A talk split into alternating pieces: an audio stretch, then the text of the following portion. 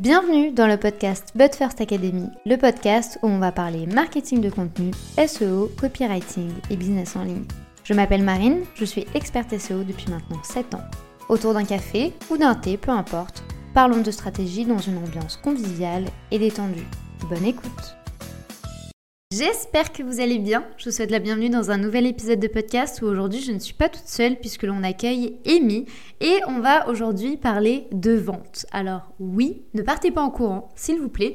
Vous allez le voir qu'il est possible ici de vendre de manière éthique et de créer un vrai lien avec les gens et d'être hyper confortable avec cet aspect commercial de votre business. Entre la psychologie des consommateurs, le fait de dépasser sa peur de vendre ou encore comment faire pour gagner la confiance des gens quand on n'a aucune preuve sociale, ce sont tous les éléments que l'on a vus lors de notre discussion. Après ce podcast, vous n'allez plus du tout voir la vente de la même manière. Si vous préférez le format vidéo, sachez que notre échange a été filmé et enregistré. Il est désormais disponible sur notre chaîne YouTube. Je vous mets le lien juste en dessous de cet épisode. Bonne écoute Merci beaucoup d'avoir accepté mon invitation. Est-ce que tu vas bien? Bah écoute, je vais super bien. Puis je te remercie de m'avoir invité. Avec grand plaisir. Pour que l'on pose du coup le cadre, est-ce que tu peux te présenter pour les personnes qui ne te connaissent pas, nous expliquer un peu comment tu as démarré et quel est actuellement ton projet? Bien sûr, bah du coup, moi je suis Amy, je suis née à Pau, donc euh, oui, c'est le pays des chocolatines. Je sais que ça va pas enchanter tout le monde, mais j'avais vraiment envie de le dire, donc euh, voilà, on commence fort. Du coup, moi j'ai débuté mon aventure entrepreneuriale à l'âge de 10 ans. En fait, je vendais des bijoux en perles, et euh, c'est un petit peu ça qui m'a commencé à me donner, le goût de l'entrepreneuriat, et puis après, ça m'a jamais quitté. Depuis, en fait, je me suis vraiment lancée en 2019, parce que bon, à 10 ans, on est d'accord que c'était pas, c'était plus une petite expérience qu'autre chose. Je me suis lancée en 2019 après plusieurs expériences à avec des startups, différents types de projets. Et euh, du coup, aujourd'hui, en fait, j'accompagne les entrepreneurs du web, donc euh, coach, consultant ou infopreneur, dans le développement de leur stratégie de vente en ligne avec impact et éthique. Et du coup, moi, mon approche est vraiment basée sur l'application des neurosciences, la psychologie du consommateur et le marketing stratégique appliqué. Ok, tu as commencé très très tôt, à 10 ans, mais tu as fait du bon chemin depuis, tu as, parcouru un, bon bout de chemin, mais bon, tu as commencé la vente du coup euh, bientôt. Euh, aujourd'hui, du coup, on, entend beaucoup parler de techniques de vente, de séduire le consommateur, etc. Toi, c'est vrai que tu parles beaucoup de vente éthique. Est-ce que tu pourrais nous donner ta vision de cette notion-là? Parce que je sais que la notion éthique, pour euh, plein de personnes, ça n'a pas le même sens ou la même signification ou même la même approche. Toi, dans ton cas, ça se caractérise par quoi?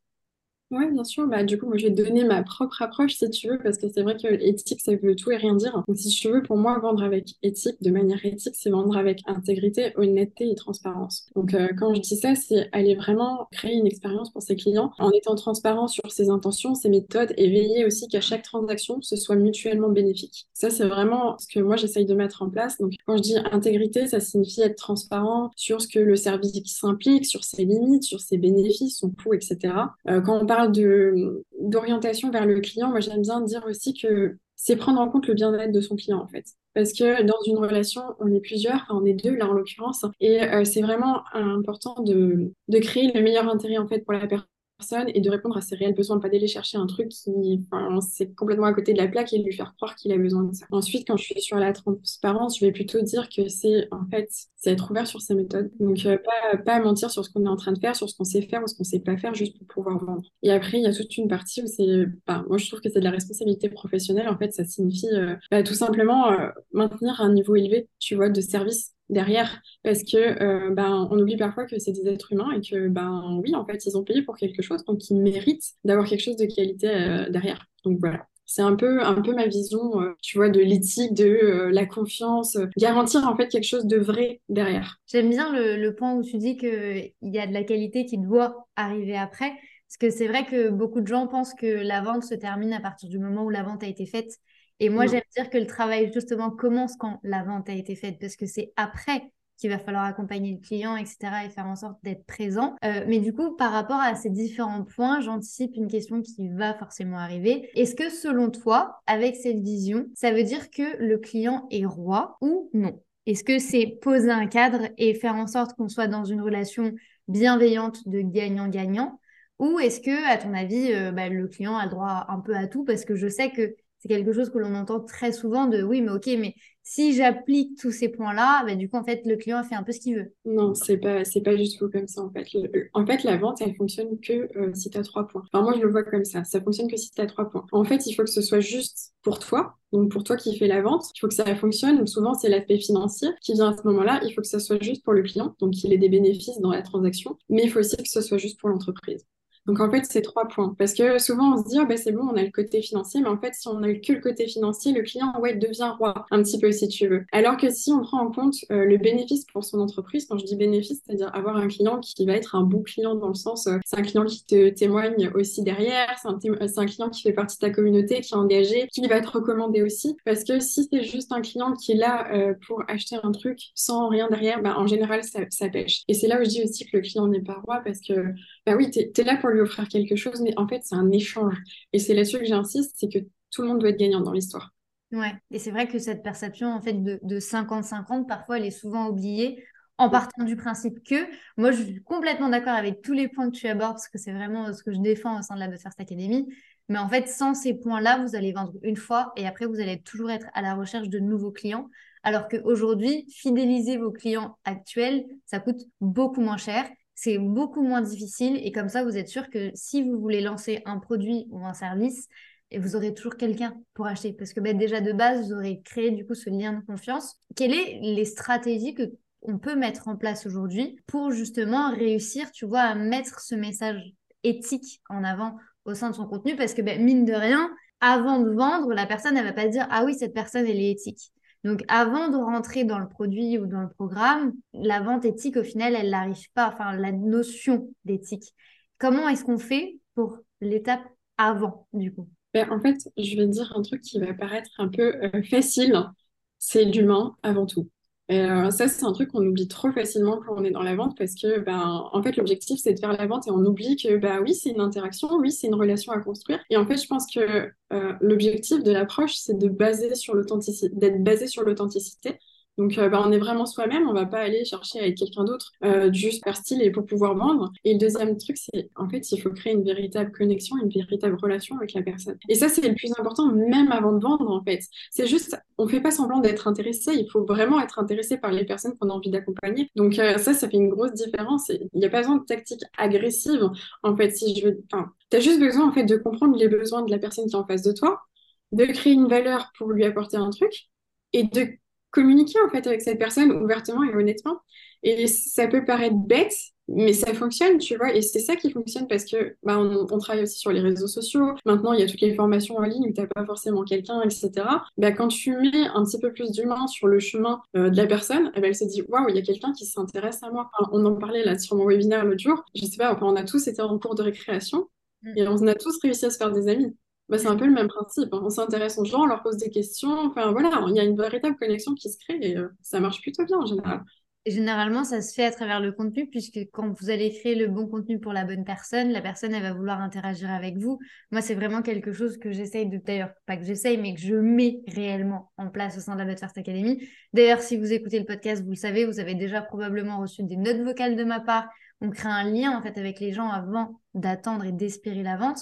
Est-ce que du coup, selon toi, euh, toutes ces notions-là veulent dire que à un moment dans le parcours de potentiel achat, il faut faire preuve de vulnérabilité à un certain moment, ou au contraire, il faut justement maîtriser un peu cette relation, parce que du coup, moi, généralement, je vois ça un peu comme des relations amicales. C'est-à-dire que quand je vais m'intéresser à la personne, la personne, elle va forcément s'intéresser à moi et on va créer ici un échange de réciprocité qui va faire que la personne, elle va vouloir avoir envie de revenir vers moi quelques semaines après pour me raconter un truc, pour me parler d'un de ses succès ou d'une de ses difficultés. Et c'est là où le lien se crée petit à petit.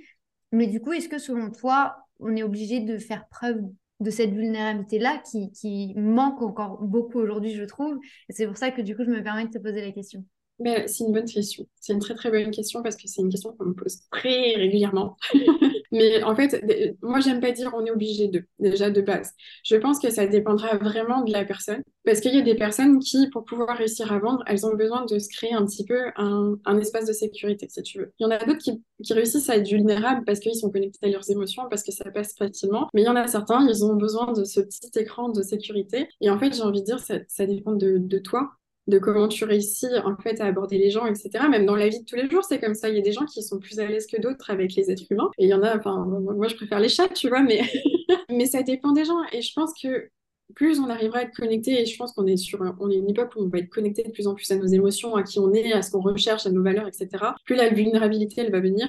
Et puis, ça sera facile, tu vois, d'apporter ce côté vulnérabilité. Parce que c'est clair qu'en se montrant tel qu'on est, bah, du coup, on attire des personnes qui résonnent avec nous et pas des personnes qui vont être un petit peu bancales par rapport à nous, à ce qu'on fait, à ce qu'on propose. Voilà, donc, euh, ouais. Et je sais pas ce que tu en penses. Non, je, suis d'accord avec toi. Et en fait, je trouve que la vulnérabilité bien jaugée euh, mm. permet d'être encore plus vrai dans les échanges. Parce qu'en fait, aujourd'hui, on entend tellement parler d'authenticité, d'éthique, qu'en fait, c'est tellement galvaudé que tu as l'impression que les gens, ils font un peu semblant parfois. En fait, ce semblant-là, mine de rien, ça se ressent énormément, que ce soit par rapport au contenu, que ce soit par rapport à la relation que l'on veut créer avec la personne. Et c'est vrai qu'en fait, à certains moments, le fait d'ouvrir un petit peu le jeu et de parler de ses difficultés à soi, je trouve que c'est pas, ça dénote pas et ça va pas impacter les ventes. Parce que, en fait, quand on parle de vente, on pense directement, euh, tu sais, un peu à la girl boss euh, qui maîtrise grave son mindset, etc.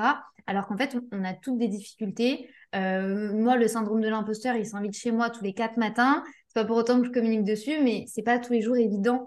Et du coup, en fait, de montrer ce côté-là, même tu vois, par rapport au contenu, il y a beaucoup de perfectionnisme mon contenu n'est pas bon, je peux pas le publier, je vais être jugée, c'est pas beau. Le fait de dépasser ces peurs-là et de communiquer dessus, ça rend le truc plus normal. Et moi, c'est ce normal-là que j'aime bien et c'est cette vulnérabilité-là qui me permet vraiment de me connecter avec la personne et de me dire, OK, au final, elle a compris parce qu'elle est un peu comme moi. Donc, j'ai envie de lui faire confiance parce qu'elle sait de quoi elle parle. Tu vois ce que je veux dire? Ouais, je vois très bien ce que tu veux dire. Et en fait, c'est un truc qu'on a testé cet été. Je pense que je t'en avais parlé un petit peu, mais on avait fait un, un summer bootcamp, donc c'était six semaines pour obtenir trois clients. Et en fait, euh, bah, du coup, on était un petit groupe d'une dizaine de personnes, tu vois. Et l'objectif, du coup, bah, c'était d'obtenir des clients, mais dans l'eau, c'était aussi d'avoir un espace de sécurisé, en fait, pour pouvoir pitcher son projet, avoir des retours bah, de ces autres, ces autres personnes dans le groupe. Et en fait, ça a créé de... Enfin, ils ont été tous très vulnérables, en fait, les uns par rapport aux autres. Et ça a créé du soutien et une synergie que j'avais rarement vue avant, tu vois. Et là, ils ont vraiment compris que oui, ils pouvaient être eux et que c'était ok et que en fait ça passait beaucoup mieux quand c'était eux et qu'ils arrivaient en fait mais du coup il leur a fallu ce petit espace de sécurité pour se dire ok bah maintenant je suis prêt à y aller tu vois parce que les gens ils sont ils trouvent ça cool ce que je fais comment je suis et la personne que je suis. Parce que bah, c'est pas quelque chose qu'on t'apprend à l'école spécialement donc euh, c'est pas si simple. Même limite en fait ça simplifie tout le processus parce que le, fait en fait d'être soi et le fait d'accepter qu'on puisse avoir certaines peurs, certaines difficultés, certains doutes au milieu de tout notre chemin, malgré que oui, in fine, on veut vendre, mais dans le fond, le fait en fait de montrer qu'on est une personne normale, je trouve que le juste le fait d'être soi et de pas faire semblant et de pas s'inventer une personnalité, bah, en fait c'est beaucoup plus fluide. Tu crées des vrais liens avec les gens, tu vas attirer les vraies bonnes personnes, les personnes qui vont un petit peu te ressembler, et au final tout va découler un peu de source, quoi. Donc, en final, au plus tu vas être présent, au plus tu vas créer du contenu, au plus ça va être facile, au plus tu vas vendre parce que les gens vont réellement te voir. Donc, au final, tout est lié. Et en fait, c'est pour ça que je trouve que la discussion sur la vente éthique, elle est hyper importante parce qu'il suffit d'un grain de sable au milieu de tout ça pour au final que ça foire. Alors, je dis pas que ça foirera en un jour ou deux, mais en six mois, un an, un an et demi, il y a moyen que les conséquences soient beaucoup plus fortes et euh, beaucoup plus conséquentes que ce qu'on pourrait l'imaginer. Comment est-ce qu'on fait quand justement on a peur de vendre? Parce qu'il y a beaucoup de gens qui disent que bah, leur produit est bien et on va leur faire confiance. Il y a beaucoup de gens qui disent qu'ils peuvent aider certaines personnes et probablement que c'est le cas. Néanmoins, ils parlent jamais de leurs offres. Euh, moi, je le vois très souvent hein. au sein du contenu. Les gens, ils ne publient pas et on parle pas. Et il y a toujours un peu cette peur de vendre. Comment est-ce qu'on y fait face? Ben, En fait, déjà, il faut comprendre d'où ça vient, la peur de vendre. Parce que, en général, enfin, moi, dans les cas que j'ai, en général, c'est soit une mauvaise perception de la vente, soit une expérience négative par rapport à la vente. Donc, dans ces deux cas-là, si tu comprends déjà d'où ça vient, tu as gagné un gros point. Ensuite, euh, bah, il faut reconsidérer un petit peu ce qu'on pense par rapport à la vente, parce que souvent, euh, les gens, ils voient ça comme un moyen de prendre de l'argent. Il faut dire que c'est très culturel aussi, parce qu'en France, on a, on a beaucoup cette problématique face à l'argent, face à la vente, etc. Mais moi, j'enseigne ça comme un échange de valeur, en fait. C'est pas du tout, on n'est pas là du tout pour prendre l'argent aux gens du tout. C'est vraiment, je suis là pour te donner quelque chose et toi, tu me donnes quelque chose en échange. Comme si euh, ben, toi, tu avais des, des, coquillages et moi, j'ai, je sais pas, j'ai des, des bouts de pain, ben, on va échanger ça, tu vois. C'est, le même principe, mais on se fait tellement une montagne du mot vente, ne serait-ce que le mot vente, que du coup, ben, ben on n'ose pas. On n'ose pas. Et puis après, euh, il y a aussi le fait qu'il y a certaines personnes qui croient, je pense qu'ils croient pas véritablement qu'ils euh, peuvent offrir quelque chose et aider les autres. Mm. Donc du coup, la vente, elle devient euh, plus compliqué quand tu es pas sûr de toi et quand tu crois pas vraiment en ce que tu proposes. Parce que si tu croyais vraiment en ce que tu proposes, en le fait que tu peux aider les personnes à avancer sur leur chemin, ben, c'est beaucoup plus simple. Et même dans l'autre sens, je pense que quand tu as une mission, tu vois, une réelle mission de cœur, que tu as des valeurs et que euh, tu veux impacter le monde, ben, c'est ton devoir de vendre en fait. T'as pas le choix, tu vois. J'adore cette phrase parce que ça a été pour moi la phrase d'électrochoc qui m'a mis deux claques et je me suis dit, ok, là, il faut que je vende. Euh, pour la petite histoire, moi j'avais très peur de vendre. Je faisais partie de ces gens-là qui travaillaient vraiment euh, en fait en sous-marin. Je créais des trucs de ouf, mais je voulais jamais vendre et jamais dire aux personnes que ça existait. Mais dans le fond, je me plaignais de pas vendre. Et euh, un jour, quelqu'un m'a dit, par contre, en fait, là, il y a de la qualité. Là, il y a des potentiels résultats qui sont possibles pour les gens. Là, en fait, tu n'as pas le choix, c'est ton devoir de vendre. C'est ton devoir d'aider les personnes à se développer et à faire en sorte qu'ils adoptent les bonnes stratégies. Et c'est comme ça, en fait, que petit à petit, je me suis dit, bon, allez, faut, si c'est mon devoir, il faut que je le fasse. Et au final, en fait, une vente en entraîne une autre. Plus après, tu as des résultats. Les gens parlent de toi, les gens te recommandent. Et en fait, après, quand tu rentres dans ce cercle vertueux, moi je suis dans une phase où maintenant du coup j'adore vendre parce que je sais que mes produits vont réellement aider les gens. Mais je pense qu'il y a encore cette étape, tu vois, de d'auto-validation qui est nécessaire pour certaines personnes. Est-ce que tu penses que la peur de vendre peut également être liée au tabou par rapport à l'argent? Parce que c'est vrai qu'il y a beaucoup de gens euh, qui se disent, euh, qui, enfin, qui ne veulent pas se l'admettre parce qu'il y a vraiment une autoconnaissance euh, derrière tout ça, mais, mais de se dire, bah, en fait, moi, j'ai vraiment envie de gagner de l'argent. Moi, j'ai vraiment envie de facturer 10 000 ou 15 000 ou 50 000 euros à l'année. Moi, j'ai vraiment envie de, réussir ma vie. Oui, ben, déjà, il faut dire que dans notre société, en France notamment, on peut pas dire ça. On peut pas dire ça parce que tout de suite, on regarde de travers. Ah, mais t'es intéressé que par l'argent. Non, en fait. Non, non, ça fait pas partie du processus. Et c'est vrai que le mindset de l'argent, c'est un truc que je pense que nous, les Français, encore plus que les autres, on devrait travailler. Parce que tu pars à l'étranger, tu rencontres d'autres, euh, d'autres peuples, d'autres personnes. Ils n'ont pas cette problématique du tout. Moi, je travaille avec des Américains maintenant. Euh, ces personnes-là, elles ne se posent pas du tout la question. Elles ont un coach pour peu importe la chose. Et en fait, c'est juste normal. Et quand tu leur parles d'argent, elles te disent ben, Moi, je sais ce que je veux. Je, veux tant le mois prochain. Et en fait, juste ça, c'est beaucoup plus simple pour elles parce que, bah, déjà, après, je ne sais pas si tout le monde croit à la loi de l'attraction. Mais en fait, tu manifestes ce que tu veux obtenir. Et juste ça, c'est beaucoup plutôt que de te dire tout le temps, oh, mais moi, je veux pas d'argent. Ben, si tu veux pas d'argent, ça va être difficile de le faire rentrer, tu vois. Exactement. Ouais, c'est vrai qu'il y a ce côté vraiment très mindset qui est nécessaire et qui est obligatoire à partir du moment où on a ce déclic de, OK, même si je suis pas commercial, même si je suis pas vendeur, j'ai un devoir de vendre et le fait de raconter des histoires, le fait de mettre en avant des éléments, ça va me permettre ici de connecter avec les gens et du coup, en fait, on sera dans cette relation de donnant-donnant. Toi, c'est vrai que tu parles souvent de storytelling tu parles souvent d'histoire, tu parles souvent de comment réellement se connecter avec les gens pour justement arriver à cette vente éthique qui soit transparente et juste. Quels sont, à ton avis, leurs rôles dans la vente justement et dans cette connexion? Est-ce que c'est obligé d'avoir une histoire? Parce que j'anticipe déjà, je vois déjà le truc venir. Ma vie est inintéressante, je ne sais pas quoi dire, je ne sais pas quoi raconter, mon histoire est nulle, euh, je n'ai pas une histoire de drama euh, comparée à un tel ou un tel. C'est littéralement les éléments que j'entends le plus souvent. Euh, autour de la création de contenu. Toi, quelle est ta vision par rapport à ça? Déjà, les, questions qui... les personnes qui se disent ça, et qui se posent ces questions-là, on va discuter. Hein vous venez chez moi, on en parle, il n'y a pas de problème. Je vais remettre les idées dans les...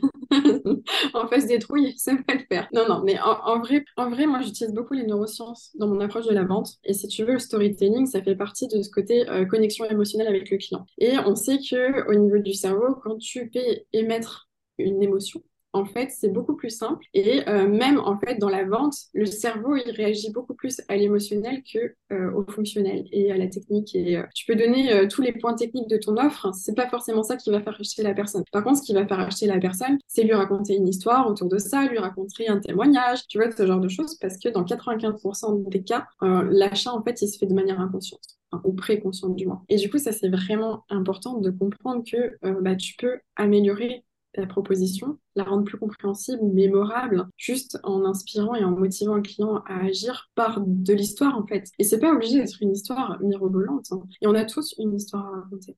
On a tous une histoire à raconter. ceux qui disent qu'ils n'ont pas d'histoire, c'est pas vrai, il faut aller gratter. Il y a autre chose derrière. Mais du coup, quelle est la bonne histoire pour le client? Est-ce que, euh, parce qu'il y a plusieurs émotions que l'on peut travailler, que ce soit dans la peur, la tristesse, la joie, la surprise, il y a plein d'éléments ici. Euh, toi, quelle est l'émotion ou quelles sont les émotions qui sont à ton avis les plus importantes aujourd'hui pour justement vendre de manière éthique? Je te donne par exemple un exemple dans mon cas. Euh, je déteste travailler sur la peur ou sur la colère parce que je pars du principe qu'on va pas attirer les bonnes personnes.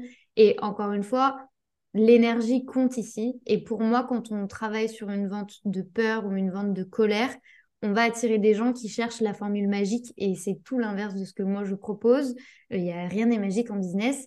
Du coup, j'aimerais bien avoir ton avis là-dessus. Est-ce que c'est important de travailler tous les pôles ou est-ce qu'il faut en choisir un ou deux ou est-ce que l'un est mieux que l'autre? Comment ça se passe par rapport à ça? Ben, Écoute, moi je t'avoue, je suis plus nuancée sur la question dans le sens où euh, j'aborde toujours la vente euh, comme une relation et du coup dans la relation, tu apprends à connaître la personne d'abord. Il y a des personnes qui vont avoir des points de motivation qui sont différentes les unes des autres et qui vont avoir des points qui vont les motiver qui seront différents les unes des autres. Il y en a qui tu peux pas les motiver autrement que euh, en leur faisant voir que s'ils passent pas à l'action maintenant, ben, ça va donner ça en fait, tu vois. Et ça, c'est leur, façon d'être motivé et de les engager.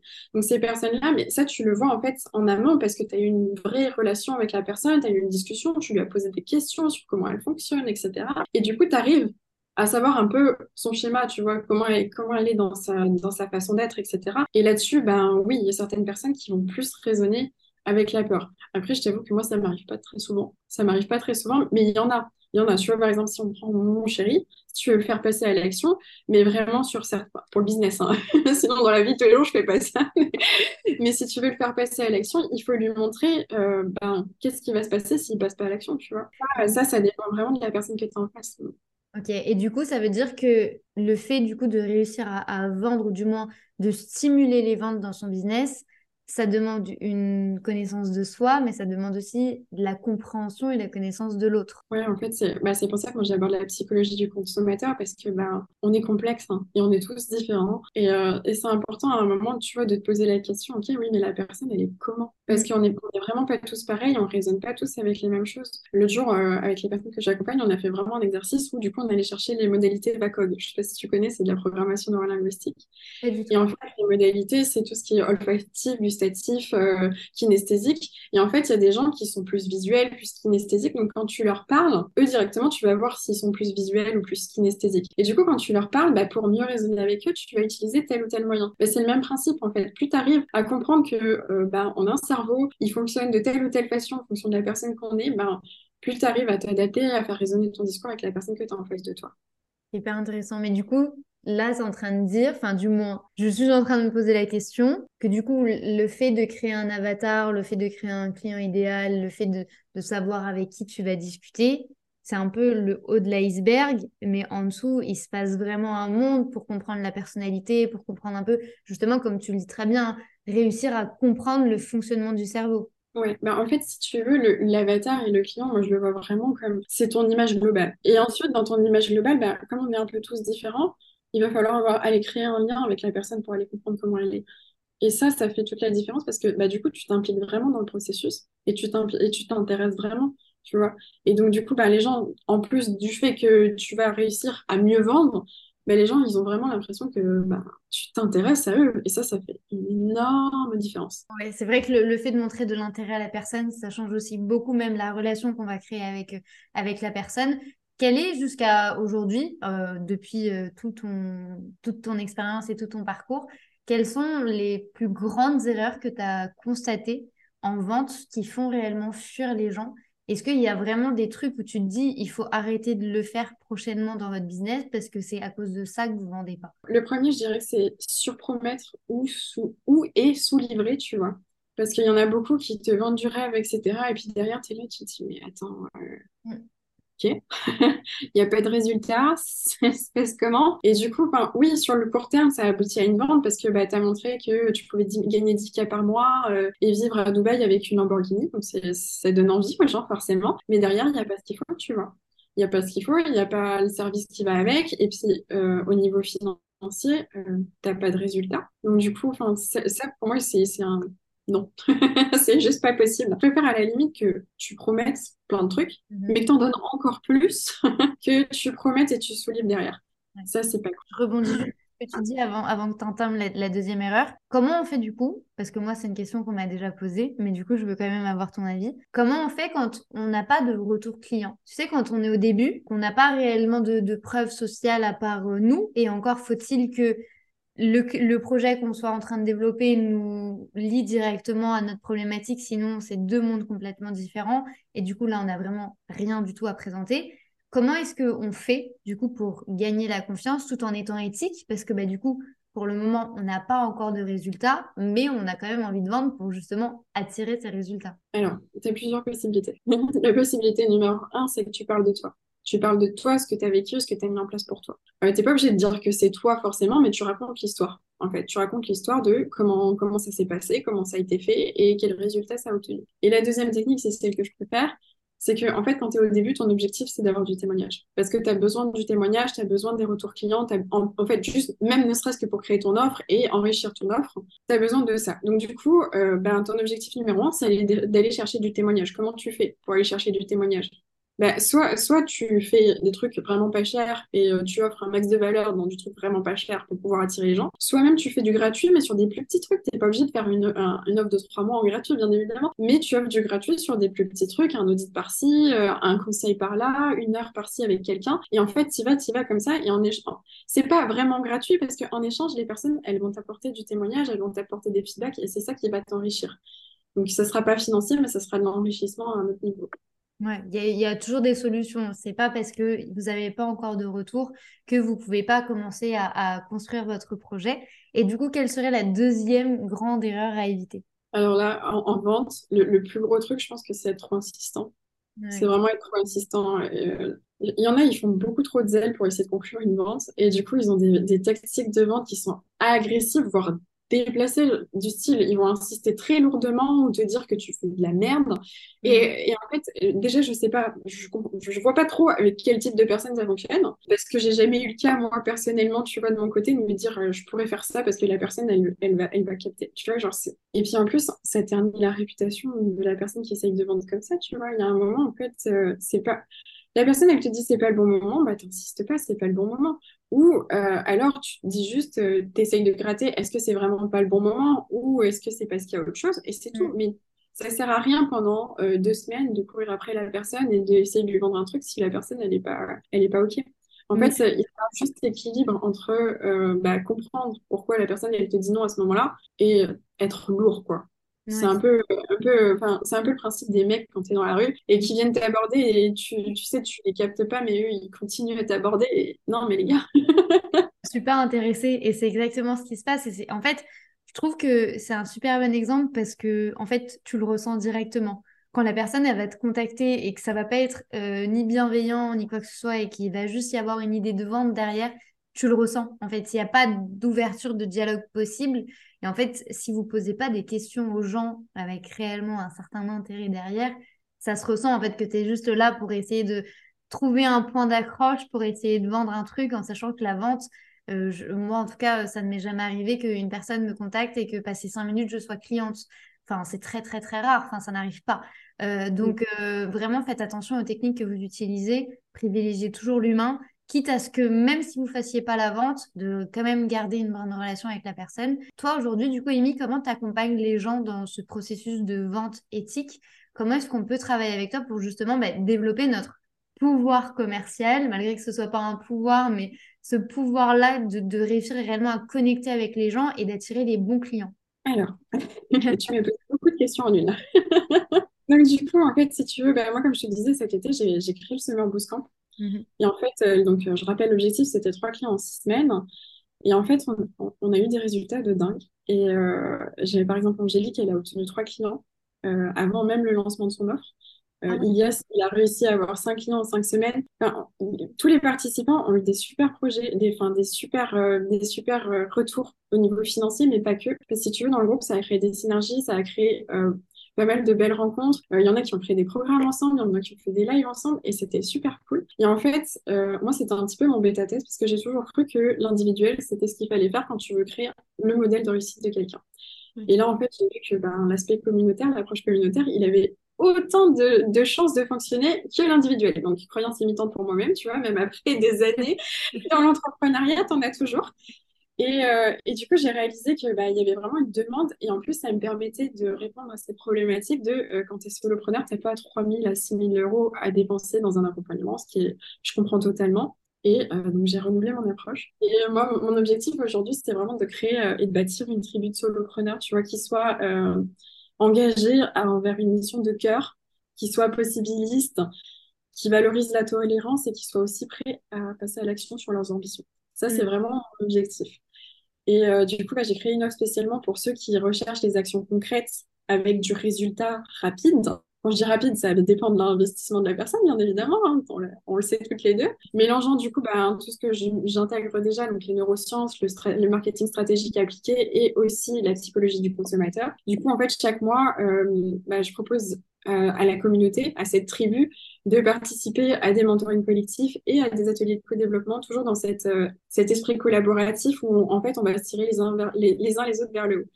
Et, euh, et du coup, bah, c'est comme ça que bah, j'ai créé Impact Tribe, du coup, qui est maintenant cette tribu d'entrepreneurs avec un, un, système collaboratif, vraiment des newsletters, des podcasts, des lives tous ensemble, et on se, on se booste les uns vers les autres. Donc, l'objectif, en fait, c'est d'offrir un accompagnement de qualité à un tarif qui soit plus accessible, tout en construisant une communauté où on est solidaire et euh, où on se bouge les fesses. J'adore l'idée. En fait, j'adore parce que je trouve que le projet, il transpire vraiment euh, des valeurs qui sont importantes aujourd'hui en business que l'on ne retrouve pas partout. Euh, de toute façon, je vous mets tous les liens juste en dessous de cet épisode de podcast si vous voulez aller découvrir la tribu d'Emi et fouiller un petit peu tout ça au niveau de la vente et comprendre réellement qu'est-ce qui se passe au sein des, des, consommateurs. Euh, vous aurez toutes les informations juste en dessous. Merci beaucoup, Amy, pour cette intervention. C'était hyper cool. J'ai appris plein de choses. Et euh, du coup, je te dis à très bientôt. J'étais ravie. Merci beaucoup.